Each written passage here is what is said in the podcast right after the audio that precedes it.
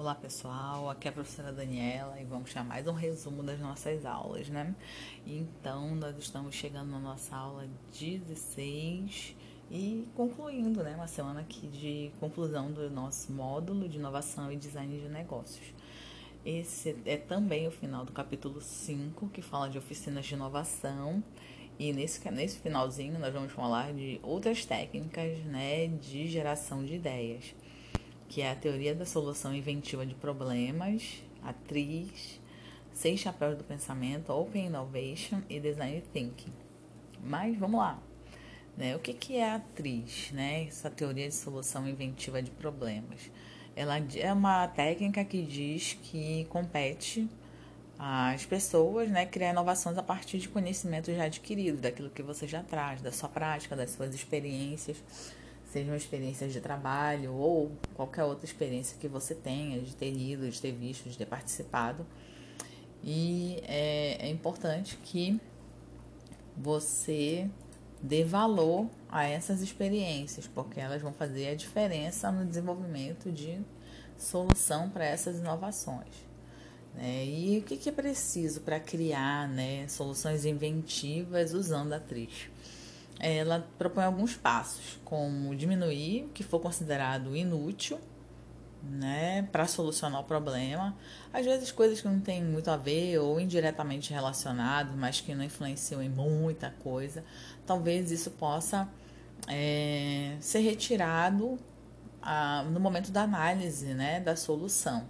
Outro tópico importante é, para solucionar é, trazer soluções inventivas usando a, atriz, é estimular o pensamento contraditório, né? Criar situações incompatíveis, que possam parecer absurdas ou ilógicas, para solucionar o problema. Nesse momento, a gente precisa de um lado mais imaginativo, né, das pessoas, para que elas possam trazer à tona aí soluções ou, como eu falei algumas aulas, às vezes aquela, aquela questão maluca que a gente traz que assim, putz, não tem nada a ver, mas ela pode ser o caminho é, para chegar à solução que faz sentido para a gente. Então, é importante estimular esse pensamento do contraditório, do que não tem nada a ver, do ilógico, do absurdo, para poder ajudar a gente a chegar em soluções inventivas.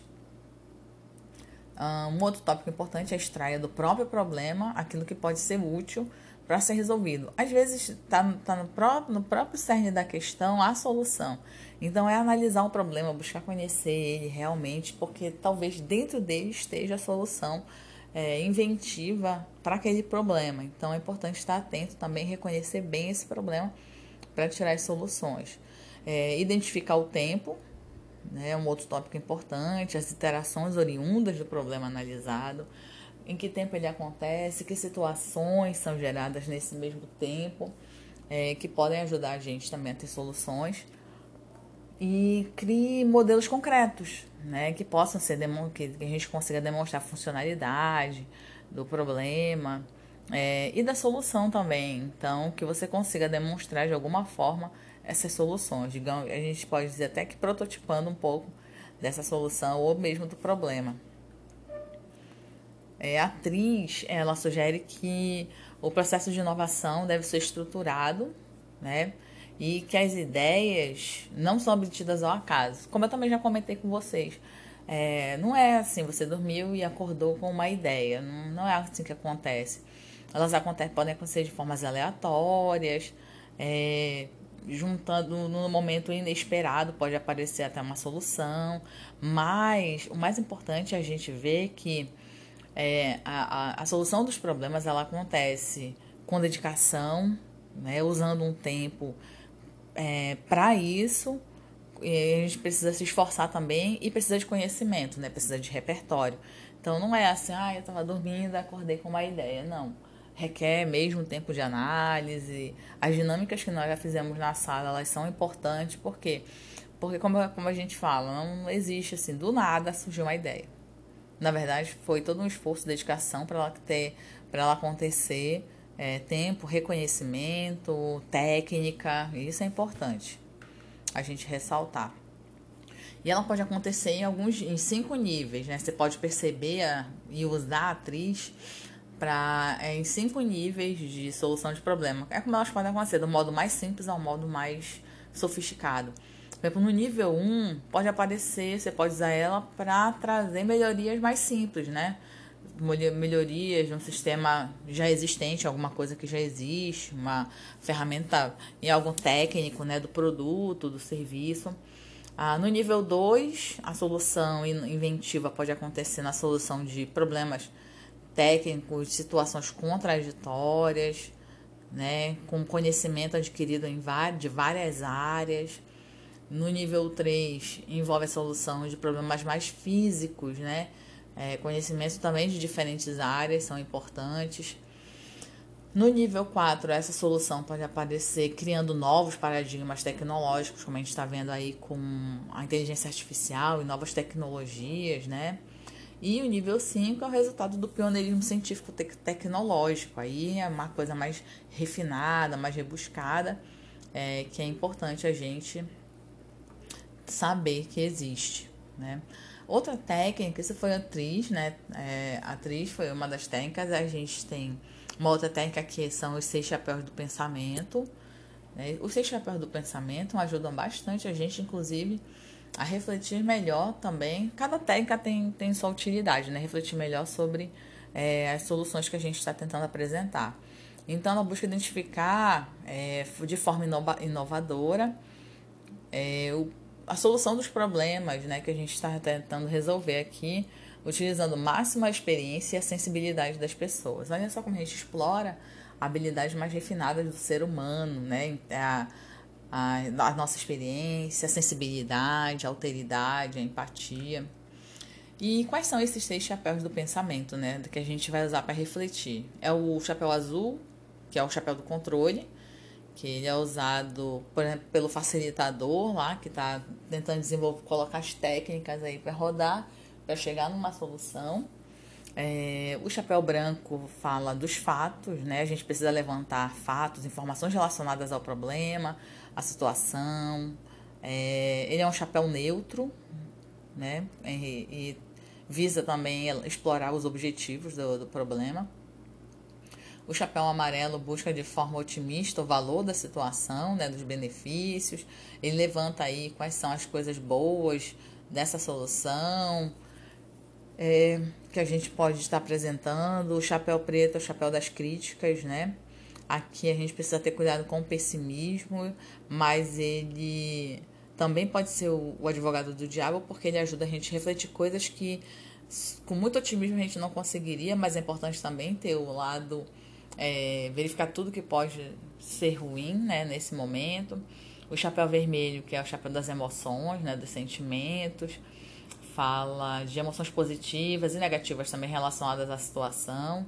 A gente tem que ter, tentar ser muito, o máximo, assim, um pouco mais racional nas nossas análises, mas sem esquecer da nossa sensibilidade. E o chapéu verde, né, trata dos momentos de criatividade, sugestões, opções e alternativas. Então, cada chapéu é um momento de análise do problema e da, e da solução que a gente está apresentando. Uh, e como é que funciona, né? A partir da definição de um problema, definiu-se o problema, olha, gente, o problema é esse, pá. E aí a gente vai explorar é, as nossas soluções mais inovadoras, né? Não é aquilo que tá, todo mundo está fazendo. O que todo mundo faz está aí. Mas o que todo mundo faz talvez não esteja mais dando resposta. Então a gente vai, nós vamos precisar ser mais inovadores. É, bom, definir o problema, é, vamos estimular as pessoas a pensarem conforme cada chapéu. Né? Vamos tirar aqui, olha, agora o chapéu vermelho. Então todo mundo vai pensar com a perspectiva do chapéu vermelho. Ó, chapéu verde, chapéu de criatividade. Então todo mundo refletindo acerca da criatividade de solução daquele problema. Depois desse momento, cada um que analisamos sob a perspectiva de cada chapéu, a gente vai, vai ter alguém, geralmente o facilitador, anotar as contribuições das pessoas, né? Sugestões, críticas e tudo mais, principalmente sugestões. É, vai, vai vir a hora de validar essas ideias, né? Qual é a que vai ser posta em prática ou não. E elaborar um plano de ação que vocês já conhecem, né? Para colocar, para explorar. É, colocar em prática aquele, aquela solução que foi debatida com todo mundo é, da equipe. E a outra, a outra solução, a outra técnica é o Open Innovation, que na verdade nós já conhecemos, o Open Innovation, em outras aulas. Ele explora tanto as possibilidades internas quanto externas de, de encontrar solução para os nossos problemas. Não é uma questão exclusiva só do ambiente externo, mas todos podem participar né, do, do processo de desenvolvimento de inovações. E é importante que a empresa, o facilitador, possa é, gerenciar isso de tal sorte que todos se sintam envolvidos. Né? Então, ele considera que há várias possibilidades, vários caminhos para inovação que não são só dentro da empresa. Outra técnica de geração de ideias é o design thinking, que na verdade é uma abordagem. Né? O design thinking é uma abordagem do processo de inovação Dentro do design thinking tem várias técnicas para serem utilizadas. E o design thinking ele usa a, a, a metodologia centrar todo, toda a nossa reflexão no cliente, nas pessoas, né? Colocar as pessoas no centro e a partir daí analisar toda essa situação para resolver o problema delas, né? E quais são os valores do design thinking? A empatia, é, colaboração experimentação. Empatia para é, descobrir, tentar entender o lado dessas pessoas, por que, que elas fazem o que elas fazem, o que, que elas pensam sobre aquilo e tudo mais. Descobrir o real problema, porque às vezes o que pode parecer um problema para a gente não é um problema, é uma consequência do problema. É, a colaboração, no sentido de que a gente precisa de outras pessoas, inclusive do próprio cliente, colaborando para o desenvolvimento de solução, pessoas de várias áreas, formações, experiências. E a experimentação, que é criar a solução, experimentar, né? colocar ela para rodar e ir fazendo as adaptações necessárias nela.